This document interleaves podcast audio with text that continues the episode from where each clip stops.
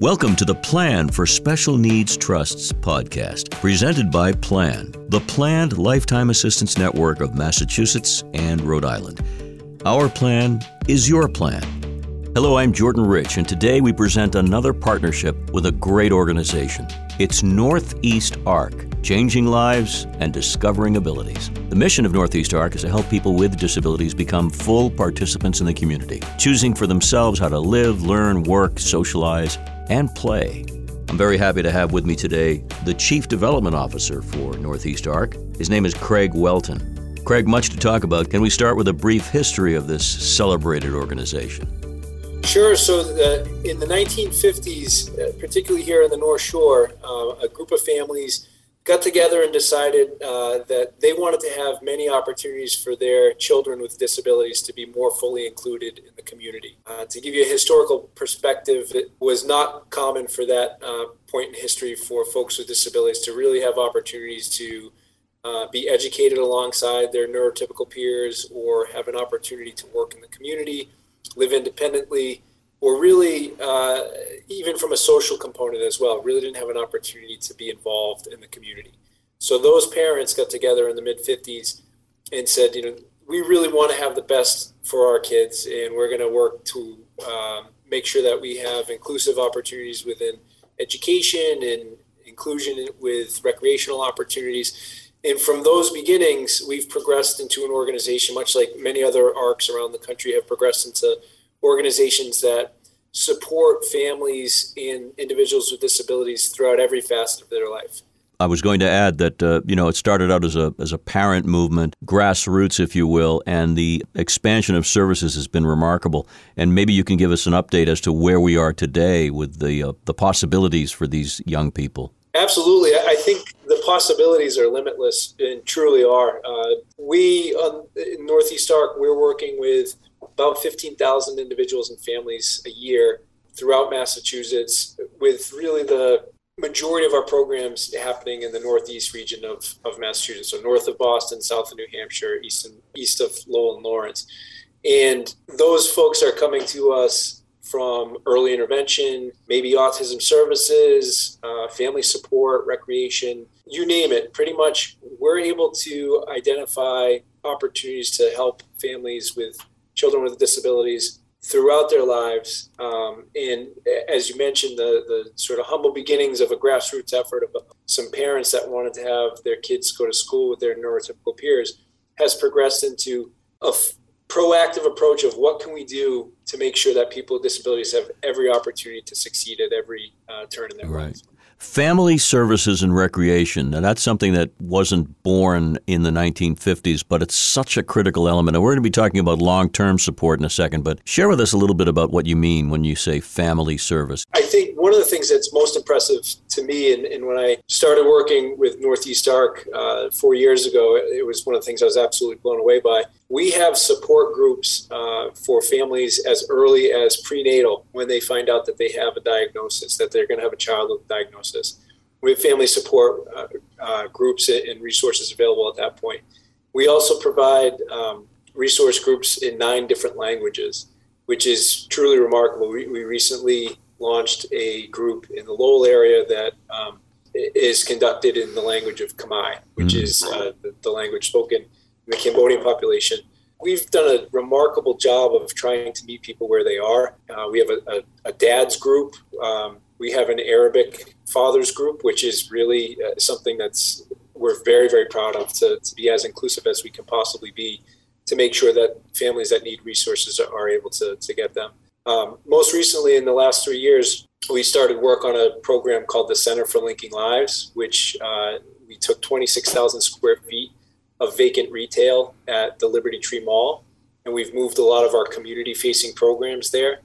So now we have an option for families to meet in a central located uh, area that's available through public transportation and can have these resources. They can come together as a community and meet other families and find out other options for their children um, so that they can be successful. So it didn't; these programs didn't exist in the 1950s, but without the leadership and the you know courageous effort of these families to say that good enough's not good enough, uh, we wouldn't have pushed the boundaries and, and wouldn't have progressed. Plan of Massachusetts and Rhode Island, Craig, is so happy and honored to have you as a partner. Can you now tell our listeners how connecting with Plan has helped you and the work you and your folks are doing for others? Yeah, absolutely. So we've been partnering with Plan for the last few years. Um, I think this is we're going into our third year right, partnering with Plan. What has really impressed me with Plan is their proactive approach to ensure that families um, with children with with disabilities or special needs or um, any challenges that may lend themselves to uh, uh, utilizing the services of Plan, they're helping to educate those families to understand what a pooled trust is, how they might be able to benefit. I think there's a lot as you are raising a family and, and you have a child with a disability, there's a lot of information you need to gather constantly. And I think there's a lot of questions about how do I set my child up well financially when I'm gone. I think and any parent thinks about that and, and thinks about how to set that up. And I think historically people have thought, well, you need to have a lot of money to set up a charitable trust, or you need to have, you know, these large and vast amount of resources so that your child, so that you don't have to worry about what happens if, if I pass away and my child with, special needs or intellectual and developmental disabilities um, needs some support. What I've been impressed with in, in our partnership is that they're able to articulate how someone of, of ordinary means um, can participate in a pool trust or a number of different options that they might have available uh, to give that flexibility for spending as things are needed for for their child uh, but then also to build that comfort knowing that the resources will be there when when the parents um, are no longer connection to the fact that it's now been three years as you say you're helping your people, and the plan is helping those people as well, and everything's coming together and coalescing the way it should. You mentioned security, and one of the things that gives people a sense of security and safety and, and purpose is jobs, is work. And that's a big facet, too, in Northeast ARC's uh, campaign to help people.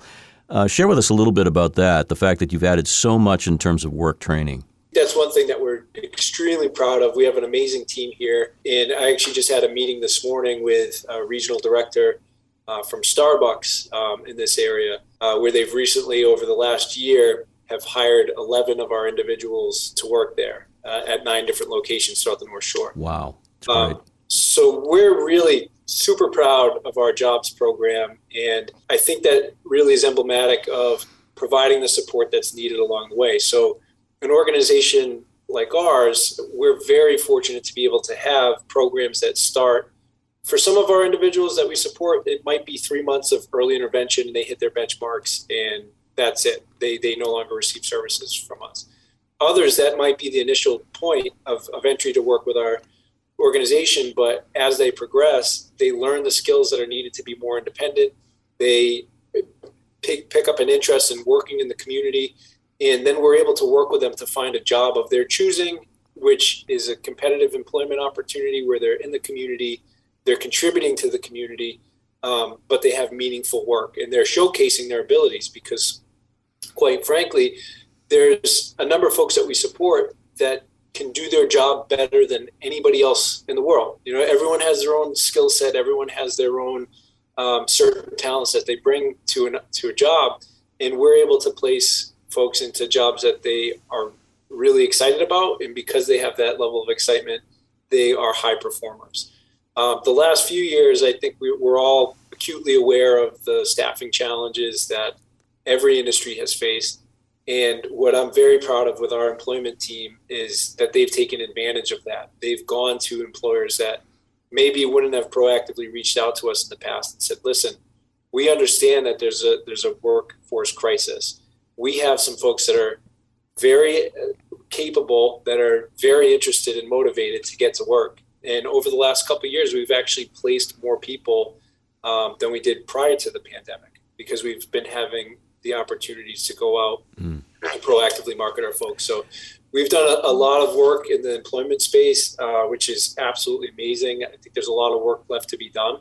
But it's it's really encouraging to see so many employers, uh, particularly over the last few years, realize that the folks that we support have innumerable abilities that they can really put to work. The reputation of Northeast Arc is stellar. And I believe a chief reason for that consistency, Craig, is your core values. These are important to you and everyone who works with ARC. Tell me more. So our tagline for our organization on our on our business cards, on our website, on all of our collateral is changing lives and discovering abilities. Um, and we do that every day. We do that in every sort of program that we run. Um, and really, the reason that we're so tethered to that little tagline is that's what we seek to do. We want to find opportunities for the individuals and families we support to be as successful as they can be. If that means providing more inclusive opportunities for young adults to make friendships, to find jobs, to live independently, um, that's what we're going to do. And we're going to find whatever model and approach is necessary for that individual and work with them to make sure that they can reach their goals. Um, we are a large organization. We support you know 15,000 folks across the Commonwealth, but each individual we support has their own story and they have their own mm-hmm. goals and they have their own desires to be more included in whatever capacity that might look like to them. So we everything that we do is is driven by that approach to make sure that everyone we support has the opportunities they need to be successful. And for you to be successful, Craig, and you and your organization to be successful, you need funding, money, support. Tell me what it is the public can do to support Northeast Arc. Well, I, I think you uh, touched upon pretty much any ask that we would have, Jordan. Right? It's uh, financial, it's volunteering, it's it's helping to spread the word. We're looking. We're always looking for volunteers to help with our programs. We we run a number of recreation programs. We, are the second largest Special Olympics program in, in Massachusetts. Uh, we run four different Best Buddies chapters out of our organization. We have a number of different initiatives that we're continually running. Um, but we also have corporate engagement opportunities like financial literacy training for some of our individuals in our uh, independent living programs that we're working with you know local banks and local retailers on. Um, so I would say anyone who's interested in volunteering in any capacity, whether that's a, as an individual or as a company, I would be more than happy to chat with because there's so many different programs that we're operating. We would love to find a fit, and we're confident that we can find a fit for anyone who's interested in volunteering. Craig, I've got one more question. What are you most proud of when it comes to this kind of work? So I've been working in disability services for about 20 years. I, I started working with an organization called Best Buddies and um, met our CEO Jo Ann Simons uh, early on in my career, and have been a huge admirer of, of the hard work that she's done to move uh, move this forward for people with disabilities. And um, I've been with Northeast Arc for the last four years as the chief development officer, and have been amazed to see what we've been able to accomplish, the innovative approaches that we've been able to uh, to bring to the community, the uh, Center for Linking Lives, which is really the first of its kind, uh, where we've we've taken vacant retail space and we've reimagined it as a, an amazing resource for the individuals and families we support. Um, what I'm most proud of is being involved with an organization that doesn't accept the status quo or doesn't say that we've done a good enough job for people with disabilities and the families that we support um, it's amazing to be part of a team that always pushes the boundaries and says, what else can we do? How can we be more innovative? How can we address the challenges for individuals with disabilities where they are now? And how can we make it a, be- a better future for not only people with disabilities, but for our, our overall community? Because we, we genuinely feel um, that the North Shore or that the Northeast part of Massachusetts or Massachusetts as a whole or the United States can't be the best place for a person with a disability to live unless it's the best place for people of all abilities to live. So we're looking for those authentic opportunities where we can raise everyone up um, and make sure that the folks that we support are included. An outstanding answer. I expected nothing less. Thank you, sir. And by the way, the website is ne-arc.org. That's ne for northeast dash or hyphen arc.org. On behalf of everyone from Plan of Massachusetts and Rhode Island, thank you for your participation. Thank you for joining us today, and thank you for doing all that you're doing for uh, the citizens of Massachusetts who certainly deserve it. Thank you so much, Jordan. It's it's my pleasure, and I'm very fortunate to be in a position where I can have this type of impact in working with such wonderful people. Um, so thank you very much for, for your time today. Our thanks again to Chief Development Officer Craig Welton with Northeast ARC, helping people with disabilities become full participants in the community. The website again, ne-arc.org.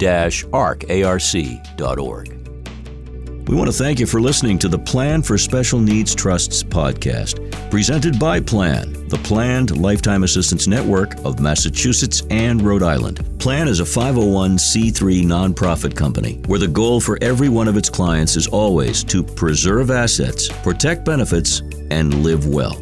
For more, visit www.planofma-ri.org.